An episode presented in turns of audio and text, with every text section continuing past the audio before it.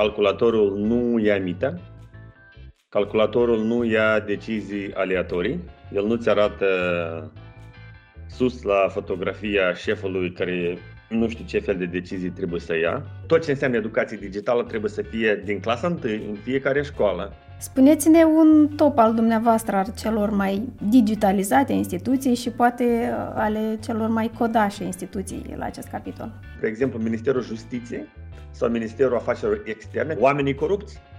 Uh, odată ce înțeleg uh, care este capacitatea serviciilor digitale de a lipsi din posibilitatea de a, de a corupe sau de a se expune riscuri de corupție, vor uh, avea tendința să nu folosească servicii digitale. Deci digitalizarea este oprită nu doar uh, cumva de uh, necunoaștere, dar și de niște interese, am putea spune, Republica Moldova? Vă asigur, da.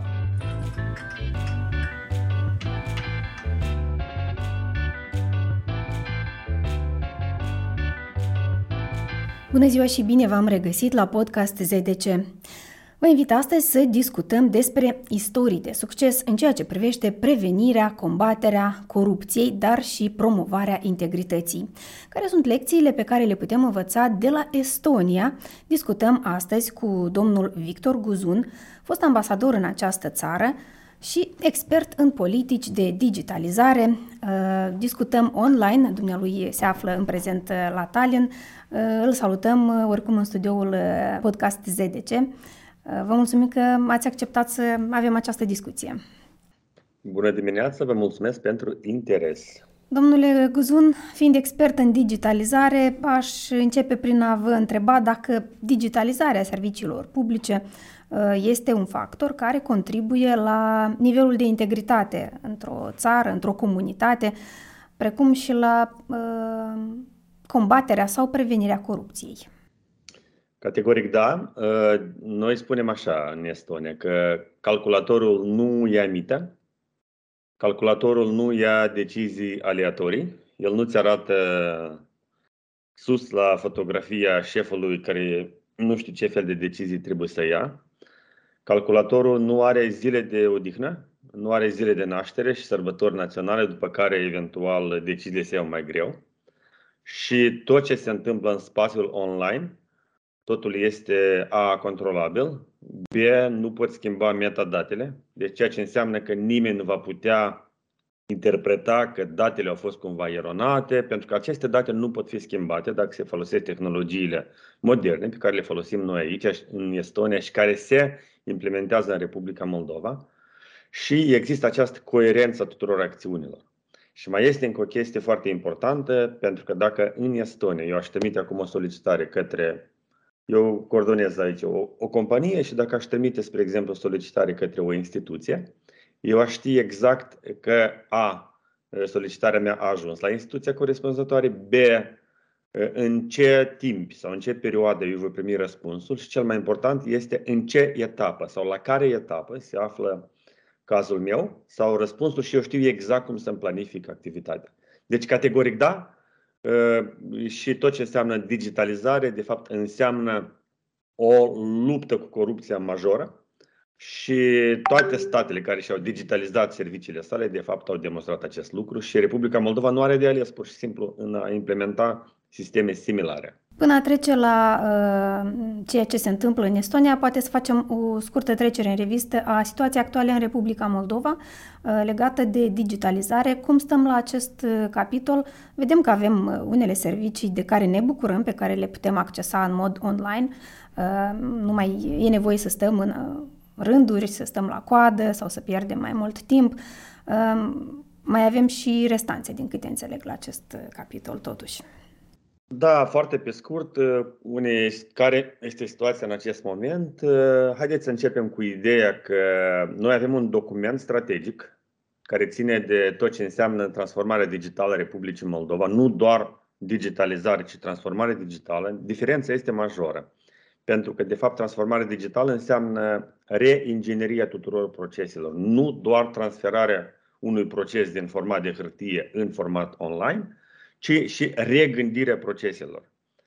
Deci noi avem uh, această strategie care a fost uh, adoptată de către Guvernul Republicii Moldova la 6 septembrie anul curent. Deci, uitați, avem două luni și ceva. Ce înseamnă de fapt această strategie? Înseamnă că ea, cuvântul cheie este că ea este un document sau acest document este unul inclusiv, uh, de care trebuie să beneficieze fiecare cetățean al Republicii Moldova, oriunde s-ar afla el, și niciun cetățean sau nicio instituție publică nu trebuie să fie exclusă. Deci, încă o dată, este o transformare totală a societății, dacă să urmăm um, uh, respectiva strategie. În acest moment, noi avem în Republica Moldova 716 servicii publice, deci noi avem o platformă de servicii publice, o să vedeți acolo că sunt 716 servicii per general și din ele aproape 300, 286 dacă nu greșesc în acest moment. Deci sunt, au așa un fel de e-servicii, de ce ce înseamnă că ele sunt servicii digitalizate. Și uitați-vă că aici avem două categorii de servicii digitalizate. Avem o serie de servicii uh, digitalizate, cum numim noi, care o parte din el sau o parte componentă a oferirii acestui serviciu este digitală. De exemplu, doar solicitarea sau doar uh, primirea sau doar intermedierea unui serviciu și avem uh, în jur de 36 de servicii în acest moment care sunt complet digitalizate. Ce înseamnă complet digitalizate? Acest lucru înseamnă că toate procesele, de exemplu, aplicare pentru obținerea serviciului, plata pentru el, recepționarea serviciului final, poate fi făcută online. Deci noi avem în acest moment 36 de servicii care sunt complet digitalizate. 36 din 700 nu e foarte mult. Deci 716 servicii, deci total digitalizate 36. Nu este foarte mult. Problema nu este aici doar, uh, problema este în faptul că noi avem multe servicii digitale, 286 mai precis, uh, ultima, ultimele date care le țin eu minte, pentru că noi le analizăm în regim real și noi cumva avem mai multe acțiuni de promovare a lor, tot ce înseamnă Moldova digitală, dar din nefericire, da, doar 36 sunt total digitalizate. Strategia specifică, acest document de care vorbeam, că spre finele anului viitor, 2024, 75% din toate serviciile din Republica Moldova trebuie să fie digitalizate, iar către anul de referință a strategiei 2030, toate 100% de procente trebuie să fie digitalizate. Sunt mai multe probleme, dar putem să ne adâncim în ele dacă doriți, dar voi aștepta întrebările dumneavoastră. Când a înțeles Estonia că digitalizarea ar fi o, un element cheie în uh, promovarea integrității instituțiilor publice și respectiv combaterea corupției? Dacă putem porni discuția de la digitalizare uh, atunci când vorbim despre combaterea corupției.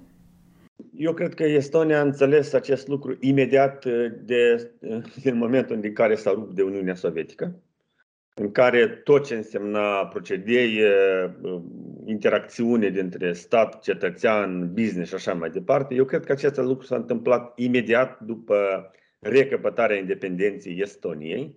Eu cred că a existat o clasă politică care a înțeles în ce context tehnologic ne aflăm, care a înțeles care sunt avantajele tehnologiilor pentru a lupta cu corupția, cu tot ce înseamnă decizii aleatorii, tot ce înseamnă procurări publice și așa mai departe. Deci, practic, de ce și pornește? A fost un guvern um, tânăr, un guvern uh, foarte deschis, condus de către Mart Lar, atunci când Estonia și-a recăpătat independența, care a înțeles care sunt aceste beneficii și, de fapt, a acordat această libertate, dacă doriți, și această susținere politică majoră de a implementa tot ce înseamnă tehnologii în actul guvernării și respectiv ă, în tot ce înseamnă procesul de justiție, procesul de adoptare a deciziilor, procesul de adoptare a legislației, ă, business și așa mai departe. Ă, care ar fi principalele iată, inițiative sau reforme care au adus schimbare în domeniul ăsta de combatere a corupției? Sunt mai multe elemente, dar haideți să începem cu cele mai, mai importante. Deci tot ce înseamnă, în primul rând, toată legislația corespunzătoare și toate procesele de decizie erau digitalizate sau au fost digitalizate prioritar.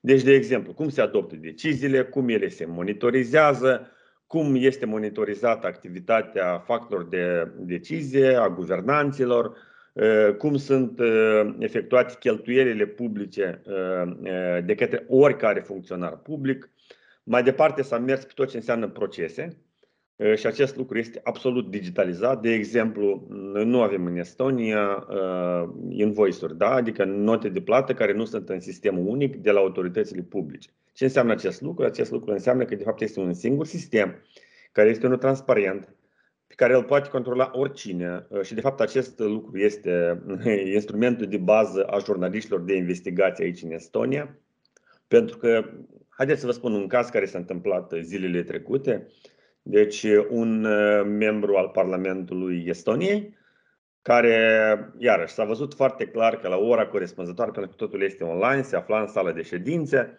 a Parlamentului și chiar venea cu un speech, iar în, acel, în același moment, de pe cardul lui de combustibil s-au extras niște bani, adică s-au plătit pentru combustibil și atunci jurnaliștii lejer au putut să facă conexiunea dintre momentul în care deputatul corespunzător era în Parlament, dumnealui a spus că acest lucru a făcut șoferul, de fapt era un alt șofer și așa mai departe.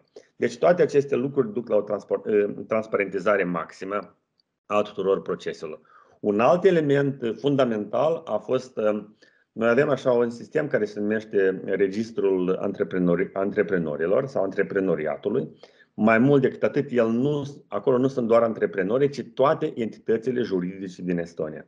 Haideți să vă explic de ce acest lucru este foarte important, pentru că entitățile juridice înseamnă și partide politice, și companii private, și chiar membrii partidelor. Spre exemplu, dacă eu aș fi membru a unui partid în Estonia, deci eu voi fi nominalizat în acel registru. De ce acest lucru este important? Pentru că atunci când voi deschide, de exemplu, numele Victor Guzun și acolo veți vedea, se vor vedea imediat toate interconexiunile, la ce companii eu uh, activez, unde eu am interese de business, cu ce partid eu sunt interconectat și astfel să evit tot felul de conflicte de interese. Toate lucrurile se dezvoltă ca un fel de arbore, dacă doriți, cu toate conexiunile logice și logice ale persoanei corespunzătoare. Toate aceste date sunt transparente, toate aceste date sunt vizibile pentru toți uh, și de, uh, este de fapt primul instrument la care uh, atenționează sau cu care lucrează jurnaliștii de investigație aici în Estonia.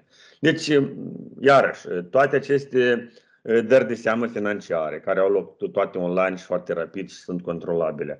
Accesul la toate bazele de date sau, nu știu, conlucrare cu diverse, dintre diverse instituții media, think tank-uri, organizații neguvernamentale.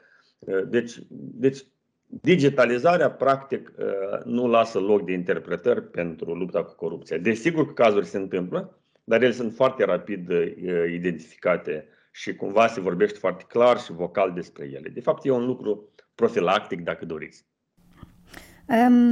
Deci, uh, din ceea ce ați menționat, am reținut un, uh, un, o bază de date a tuturor da, entităților publice uh, și o, o bază de date a cheltuielilor publice, dacă am înțeles corect. Da? Adică orice deputat, dacă face o cheltuială din banul public, asta se poate vedea online?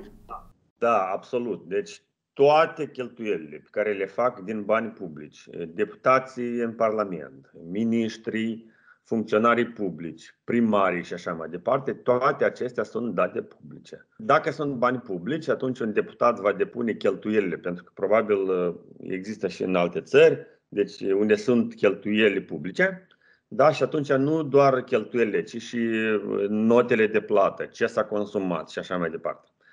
Deci, uh, tot ce înseamnă bani public este foarte bine uh, vizibil pentru ele sunt date cu caracter public și nimeni nu le poate ascunde, categoric. Și ceea ce vreau să accent, uh, atenționez încă o dată, deci în registrul entităților private. Deci sunt atât companiile private, cât și toate partidele politice și toate organizațiile neguvernamentale. Și atunci, încă o dată, noi dacă vom deschide portalul corespunzător și vom pune numele primului ministru al Estoniei sau președintele Estoniei, deci noi vom vedea toate interacțiunile. Spre exemplu, dacă un uh, om de afaceri care este membru a unui partid politic a câștigat uh, trei tendere corespunzătoare și consecutive pe un domeniu, deci foarte lejer se poate de văzut uh, interconexiunea acestui om de afaceri cu Uh, membrii unui partid politic care eventual pot fi decidenți sau se poate de văzut dacă dumnealui a făcut, nu știu, uh, donații către partidul corespunzător. Și atunci vă dați seama, automat apare întrebarea dacă nu cumva aceste donații către partidul corespunzător sunt interconectate cumva cu acele tendere publice care au fost câștigate ipotetic de această persoană. În Republica Moldova ă, avem și noi câteva ă, baze de date. Adevărul că ele nu sunt interconectate și în cazul în care vrei să faci o asemenea conexiune dintre un om de afaceri cu care câștigă licitații și donațiile pe care le face la un partid, de exemplu, ă, trebuie să consulți mai multe baze de date și să faci așa o cercetare care durează ceea ce în jurnalism timpul contează, să, să fie dată informația în timpul potrivit, la timpul potrivit. Dumneavoastră aveți perfect dreptate și aici sunt două elemente și două probleme majore care există în Republica Moldova. Ele, bazele sunt puse, cele nu sunt duse la un, un numitor comun. Deci, în primul rând, trebuie să, sau trei elemente. În primul rând, trebuie să existe baze de date. Pentru că noi putem să avem foarte multe soluții, dar dacă ele nu au la bază uh, baze de date foarte bine gestionate și corecte, deci atunci, practic, noi nu avem serviciu corespunzător. Deci, serviciul fără baze de date nu funcționează, în primul rând. Într-al doilea rând, aceste baze de date trebuie să fie unificate și ele trebuie să fie cumva făcute după aceleași principii. Pentru că sunt, dacă sunt baze de date care sunt diversificate, atunci ele pur și simplu nu vorbesc între ele și nu putem să facem o concluzie logică. Și al treilea element, aceste baze de date trebuie să aibă capacitatea să vorbească între ele. Noi numim în limbaj tehnic interoperabilitate. Dacă ele nu sunt interconectate între ele, atunci noi, ele nu vorbesc și noi nu avem o imagine clară. Uh, și ultimul element, probabil al patrulea, este că dacă, nu știu, din 10 instituții care trebuie să aibă baze de date, una nu are, baze de date sau nu este interconectat, atunci noi nu avem un peisaj uh, complet sau nu avem un serviciu complet. De ce? Pentru că lipsesc niște elemente uh, definitorii pentru oferirea serviciului sau pentru oferirea informațiilor de interes uh, public în acest caz. Da, bazele de date sunt fundamentale. Noi avem această platformă de interconectivitate în Republica Moldova, dar problema nu este în platformă. Problema este în instituții și nu toate instituțiile au același grad de penetrare și de dezvoltare a bazelor de date și de dezvoltarea soluțiilor digitale. Și aici este problema majoră. Noi avem instituții care sunt campioni în Republica Moldova și noi avem instituții care n-au digitalizat nici în serviciu, inclusiv ministere întregi. Și aici noi avem o problemă majoră de înțelegere ce înseamnă digitalizare Uh, și construcția acestor baze de date și interconectarea lor cu alte baze de date pe multe, multe dimensiuni. Noi putem să discutăm o săptămână pe subiectul ăsta. Spuneți-ne un top al dumneavoastră al celor mai digitalizate instituții și poate uh, ale celor mai codașe instituții la acest capitol. Păi, Uitați-vă, de exemplu, Agenția Servicii Publice și-a dezvoltat multe servicii și acum ei sunt într-un proces de reinginerie a tot ce înseamnă documente de viață, adică pașapoarte, buletine de naștere, buletine de certificate de deces, tot felul de ASP, categoric este unul dintre lideri. Un alt, o altă instituție ar fi, spre exemplu, Ministerul de Interne, e un centru specializat, deci acest cazier judiciar care acum practic 100% de procente de cele este obținut uh, doar în format digital. Imaginați-vă impactul doar a unui serviciu, deci în Republica Moldova sunt, nu știu, probabil 100 de mii de caziere judiciare pe an și imaginați-vă 100 de mii de drumuri de la, nu știu, Drochia la Chișinău pentru a aplica, după care aplici, pierzi timp, pierzi bani, după care înapoi trebuie să plătești, nu știu unde, să vii să-ți ai serviciu și uitați că totul este digitalizat în acest moment. Și pe de altă parte, noi avem, spre exemplu, Ministerul Justiției sau Ministerul Afacerilor Externe, care nu are niciun serviciu digitalizat. Deci noi avem ministere întregi sau Ministerul Educației. După mine, acest lucru este impardonabil. Uh, pentru că ați pomenit Ministerul Justiției, uh, sistemul de justiție în general, uh, cum îl vedeți în ceea ce privește digitalizarea și în acest fel prevenirea actelor de corupție? Deci aici noi avem o problemă majoră, exact așa cum avem în această discuție despre tot ce înseamnă reforma justiției, noi avem exact aceeași problemă și aici. Deci noi nu avem sisteme digitale care sunt folosite completamente de către, spre exemplu, participanții la procese de judecată. Da? Noi avem acest e-dosar, acest sistem, dar el este folosit doar de câțiva judecători sau doar de câțiva procurori sau doar de câțiva participanți în dosar. Și acum imaginați-vă o situație, că noi în dosar participă mai multe persoane. Da? Deci probabil este cineva care este învinuit, este cineva care îl apără pe acest învinuit, care este un avocat, probabil este cineva care învinuiește, care este un procuror, este judecătorul, probabil că mai sunt mai multe elemente, nu știu, probabil un notar public care trebuie să dea niște date, probabil cineva care este un executor judecător. și imaginați-vă că doar doi sau trei din ei folosesc sistemul sau unul, iar ceilalți nu îl folosesc. Atunci, materialul probatoriu, materialul de apărare, deci el nu este complet și noi nu putem să ne raliem cu uitați acest sistem uh, uh, juridic online, deci el cumva este funcțional. Mhm. Deci Sistemul e dosar, cer scuze că vă întrerup. Uh, presupune faptul ca toată informația legată de un proces să fie stocată în același loc? Deci, acest lucru, de fapt, ce înseamnă? Înseamnă că este un, un sistem, un e-dosar, da? un sistem digital, în care toți participanții la proces vor încărca într-un spațiu eh, controlat, într-un spațiu securizat, sigur, unde nu are acces oricine, dar cei, deci cei care doar au drepturile de, de reprezentanță sau de învinuire și așa mai departe, într-un singur sistem. De ce acest lucru este important? Pentru că, de fapt, noi nu trebuie ca toți acești oameni care trebuie să strângă grămadă, acești profesioniști, învinuitul, Uh, cel care învinuiește, judecătorii și apărătorii și așa mai departe, de fiecare dată să circule oamenii, circulă datele și atunci uh, procesul de judecată are loc A, mult mai rapid, pe de o manieră mult mai controlată și mult mai clară și cu documente care nu se pierd și cu documente care sunt complete și drept urmare uh, viteza 1 și 2, calitatea, tot ce înseamnă procesului juridic este în creștere, este unul transparent și nu există interpretări. Și desigur că tot ce înseamnă distribuirea cazurilor pe rol, pentru că distribuirea este făcută automat și nu este făcută aleatoriu de către cineva în judecătura X, Y sau Z. Și toate aceste procese conexe.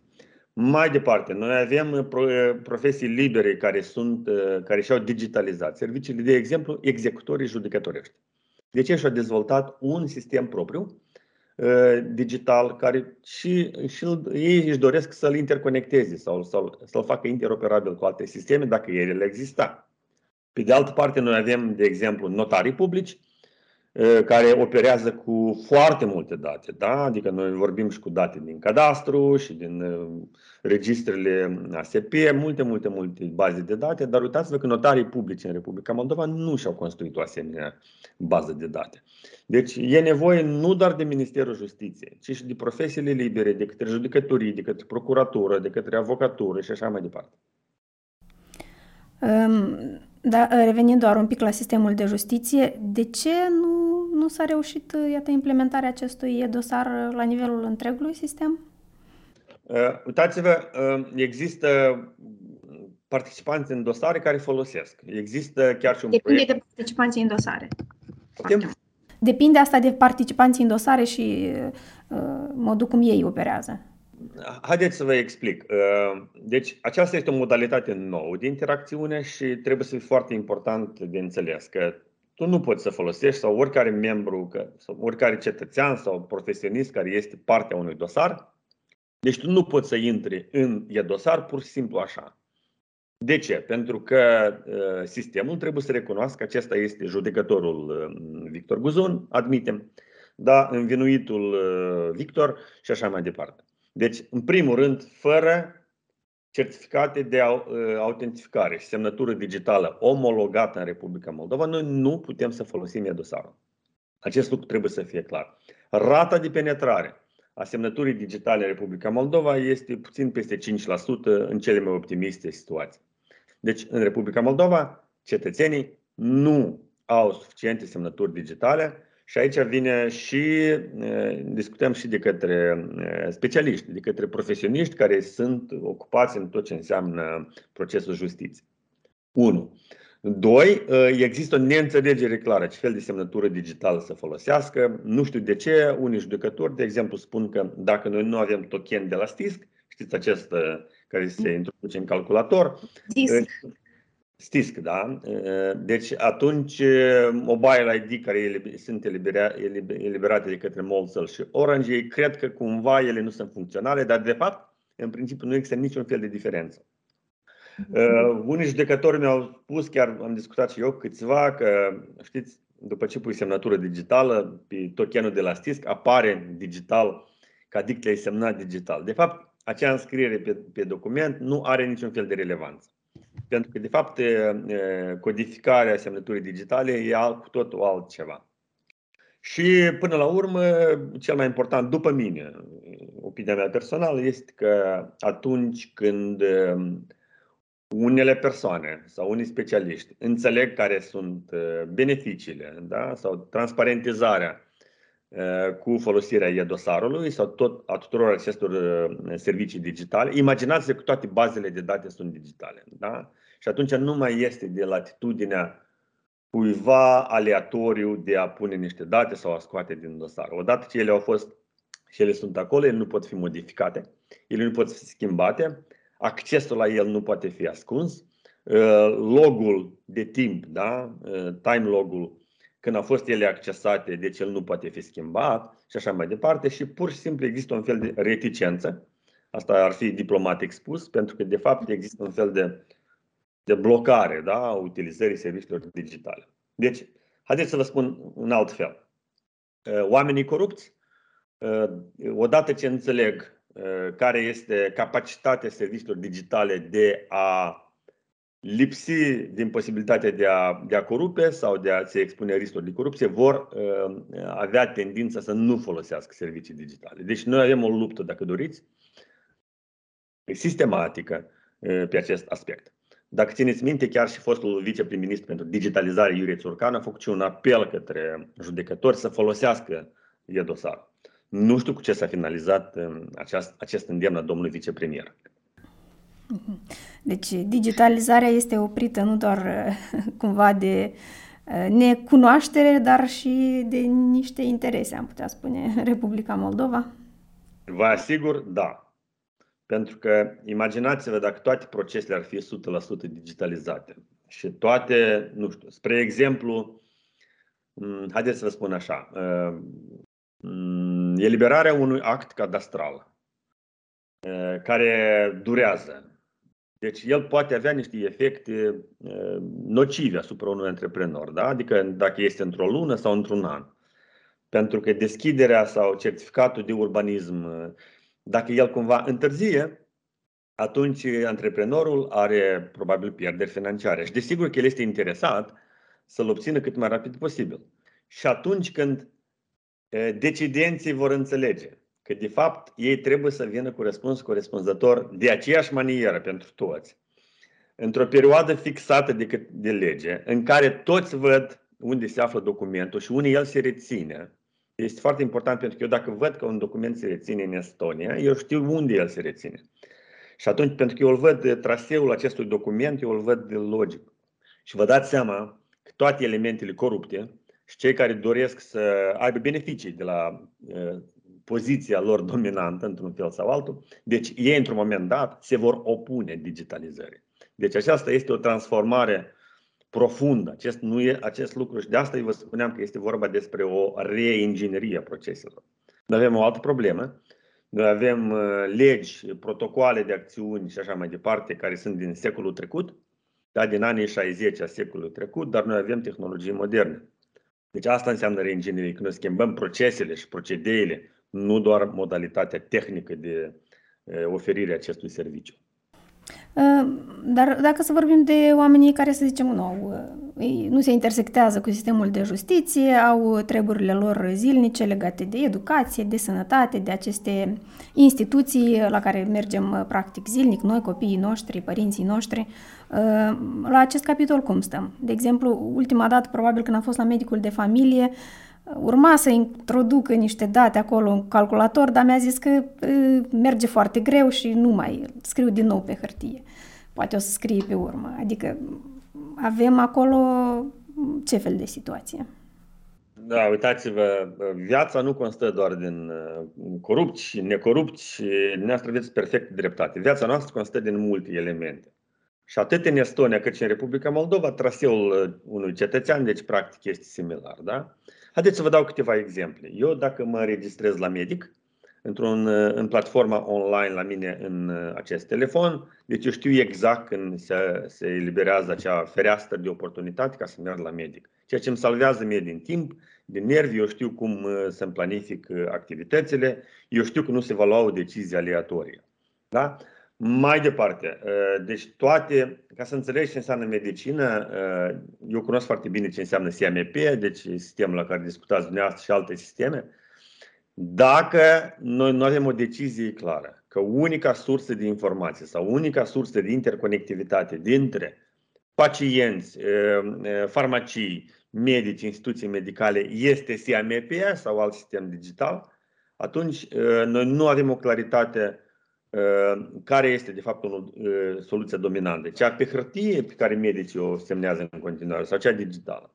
Și noi de fapt în loc să simplificăm lucrurile medicilor și instituțiilor medicale, noi le complicăm. Pentru că noi, de fapt, nu doar îi forțăm să introducă niște date într-un sistem, ci să continue să lucreze în format de hârtie. Deci aici este nevoie de o înțelegere mult mai clară din partea sistemului medical, dar mai este și un alt element. Ce fel de sisteme noi construim? Că dacă noi construim niște sisteme digitale care nu sunt simple de înțeles, care nu reflectă necesitățile medicilor în cazul corespunzător, care nu au fost consultate suficient, care au fost dezvoltate doar de către o echipă tehnică și cumva oferite medicilor, descurcați-vă cum puteți, acest lucru nu poate avea succes. Și nu trebuie să învinuim doar medicii sau doar instituțiile, ci și modalitatea cum s-au dezvoltat aceste soluții tehnice. E cazul Republicii Moldova ăsta despre care spuneți? Că nu s-au consultat cu medicii? Este vorba de CMP și de alte soluții care nu s-au consultat suficient cu medici.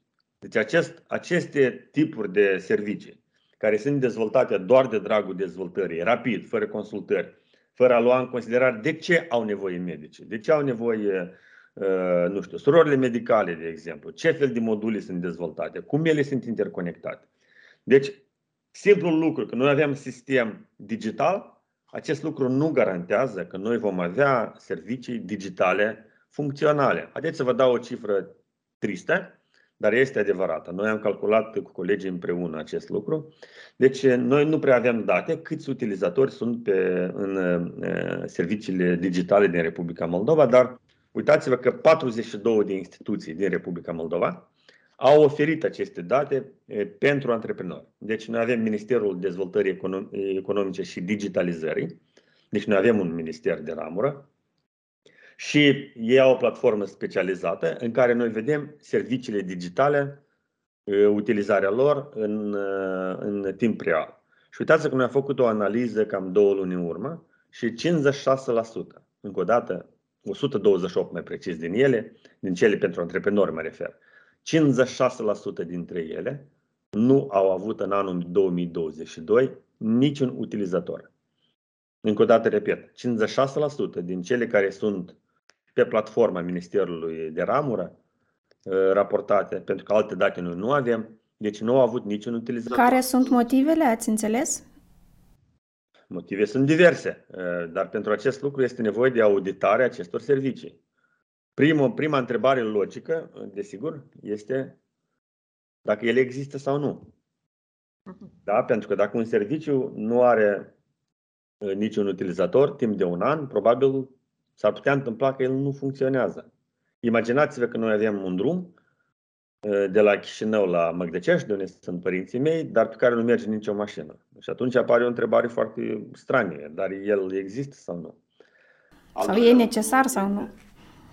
Al doilea lucru, dacă el există, admitem că el există, da, pentru că nu putem să mergem până așa de mult, deci trebuie să ne întrebăm, dar dacă el nu are niciun utilizator, el e necesar sau nu este? Ne-ați foarte corect spuneți. S-ar putea întâmpla că el nici nu este necesar, sau deja nici nu mai este necesar să existe. Pentru că dacă este o simplă oferire de careva informații care o poți face automat, pentru ce noi mai avem un serviciu și de ce noi îl raportăm ca un serviciu funcțional. Și al treilea element, și aici probabil că trebuie un audit mult mai eh, detaliat, este, dar el, dacă există și nu este utilizat, el cumva este în continuare menținut cumva artificial? De ce? Sau cum el a fost finanțat, de exemplu? Și poate sunt cheltuiți bani publici fără păi. rost în acest caz. Adevărul este că așa și se întâmplă pe unele dintre ele, dar e nevoie de o analiză mult mai decentă. Eu, în general, cred că este nevoie de o radiografie totală, un audit total a tuturor serviciilor și de văzut care dintre ele trebuie să rămână, funcționează, nu funcționează, cele care nu funcționează ă, trebuie și n-au niciun fel de perspectivă să funcționeze. Probabil trebuie închise da? sau trebuie cele care nu funcționează pentru că nu se cunosc despre ele și asemenea servicii există. Da? Ele funcționează, dar nu, oamenii nu cunosc despre ele sau specialiștii în domeniu. Și atunci trebuie de făcut uh, probabil, uh, nu știu, campanii de informare, de explicare cum ele lucrează. S-ar putea întâmpla că există servicii de nu sunt uh, uh, intuitive. Deci oamenii nu știu cum să le folosească. Probabil poate... Sunt prea este... complicate poate prea complicate, poate nu sunt duse până la urmă, știți? Uh, poate cumva e nevoie de schimbat careva parametri tehnici sau careva module. Deci, dar noi nu putem să tolerăm o situație în care 56% nu au niciun utilizator într-un an. Uh, cel puțin acest lucru uh, duce la foarte multe întrebări logice după mine. Revenind la discuția despre integritate versus corupție, um, Deseori vorbim că totul trebuie să înceapă de la educație, din școală, despre uh, ce se întâmplă în școală și ce ni se spune în școală despre aceste fenomene, cum uh, sunt educați copiii în această cultură. Și dacă am vrut să vă întreb dacă avem în Republica Moldova o cultură anticorupție uh, și dacă o vedeți în societatea din Estonia această cultură, cum s-a ajuns la ea? Eu cred că noi avem careva elemente în școli. Eu am fost și eu profesor și încercam și noi să discutăm subiecte de genul ăsta, dar nu cred că avem o abordare sistematizată pe acest subiect. Da? Nu cred că avem, uh, nu știu, uh, deci nu știu cum să zic, uh, Uitați-vă, dacă revenim la tot ce înseamnă digitalizare și tot ce înseamnă transparentizarea tuturor proceselor, acest lucru probabil tot ar putea ajuta da? Pentru că dacă nu știm că totul este online, dacă nu știm că toate bazele de date sunt controlabile, dacă nu știm că securitatea datelor personale este asigurată, copilul meu în clasa a doua, se află la școală chiar în acest moment și eu pot să văd ce se întâmplă, ce, ce, ce face copilul meu la lecție și așa mai departe. Dar totodată toate aceste date sunt cumva private. De exemplu, dacă eu aș merge acum și aș deschide, nu știu, platforma e-medicină sau platforma de utilizare a datelor mele personale, eu voi putea vedea dacă cineva mi-a, mi-a accesat datele. Dacă președintele Estoniei s-a uitat la datele mele sau un polițist sau un medic care nu are dreptul. Mai mult decât atât, eu pot să controlez dacă medicul meu de familie doar sau mai mulți medici sau datele mele medicale sunt deschise. Și uitați-vă că acest lucru se cultivă cumva de la, din, ok, în, în cazul copilului meu, prima interacțiune de acest gen eu am simțit-o la grădiniță. Da? Adică toate aceste elemente de, de, de protecția datelor personale, de transparentizare a proceselor. Și eu cred că noi avem foarte mult de lucru pe domeniul ăsta. De exemplu, copilul meu are lecție digitală chiar astăzi, se numește oră digitală în clasa a doua, el o are din clasa 1. Iar noi nu avem o oră digitală în Republica Moldova. Deci noi avem uh, ore opționale uh, din care eventual pot fi uh, extrase da, sau pot fi luate la latitudinea administrației școlii, lecții de robotică sau altceva de genul ăsta. Avem lecții da. de informatică din care nu știu câți elevi înțeleg ceva. Păi uitați-vă, lecții de informatică încep în ce clasă? Probabil în gimnaziu, nu, nu mi-amintesc exact. În clasele mai superioare. Deci noi avem o situație foarte uh, ciudată pe subiectul ăsta. Da? Adică copiii de clasa a doua sunt rugați să facă PowerPoint-uri pentru lecțiile lor în clasa a doua, a treia, iar PowerPoint-ul se învață probabil în clasa 8 sau a 9 la școală. Deci imaginați-vă, deci probabil asta 15 ani în urmă acest lucru era, era relevant. Dar uh, ideea unde eu vreau cumva să ajung este că lucrurile se schimbă de o manieră foarte rapidă. Deci ceea ce 5 ani în urmă era neverosimil, acum este adevărat. Fiecare copil deține în buzunarul lui un smartphone, deci practic în marea majoritate a lucrurilor, de adulți și nu vorbesc, cu virgulă care el poate să facă ce? Deci el poate să controleze oricare set de informații, el poate să interconecteze cu oricare persoană din lume, el poate să aibă acces la oricare uh, element de studiu uh, în regim real. Pornind de la asta, școala trebuie să se adapteze uh, acestor necesități noi? Categoric, da. Uitați-vă ce spuneți dumneavoastră, lecția de informatică, acest nu mai este relevant. Da, desigur că este relevant să lecție de informatică, dar ce înseamnă informatică? Informatică înseamnă aspectul tehnologic, da? de coding sau de cum folosești ceva. Dar noi, de fapt, trebuie să vorbim despre altceva acum. Noi trebuie să vorbim despre educație digitală. Deci, mhm. o democratizare a acestei informatici, ca să zicem așa. Nu, nu, uitați-vă, însuși ideea de informatică, lecții de informatică, deci este, ea duce la ideea de tehnologie, da? Dar transformarea digitală și tot ce înseamnă educație digitală este, de fapt, nu este un obiect de studiu simplu, este o aptitudine de viață. Și aceasta se referă la ce doriți dumneavoastră. Pentru că tehnologii digitale sunt și la muzică, și la cor, și la matematică, și la biologie, și la ce doriți dumneavoastră. Deci, gândiți-vă la oricare aspect al vieții noastre și o să vedeți că noi avem soluții digitale pe subiect corespunzător. Și noi trebuie să ne gândim nu doar la lecția de informatică, și noi trebuie să ne gândim cum s-a schimbat procesul educațional per se cu utilizarea uh, serviciilor digitale. Eu uh, uneori sunt uh, profesor la universitate aici în Estonia și mă uitam cum s-au schimbat lucrurile de predare. De exemplu, era criza uh, migranților din Africa, care mergeau întâi în Italia, din Italia în Franța și de acolo în, în Spania mai departe, sau Italia, Franța, Spania și așa mai departe. Și noi ne-am interconectat direct de la lecție cu refugiați să discutăm cu ei, care ne spuneau pe unde s-au mișcat. Noi cu localnici discutam nemijlocit. Sau noi putem acum în regim real să vedem sesiunile ONU și să dezbatem la lecția de relații internaționale ce a spus uh, președintele Biden 5 uh, secunde în urmă. Și cumva cum asta se raportează la...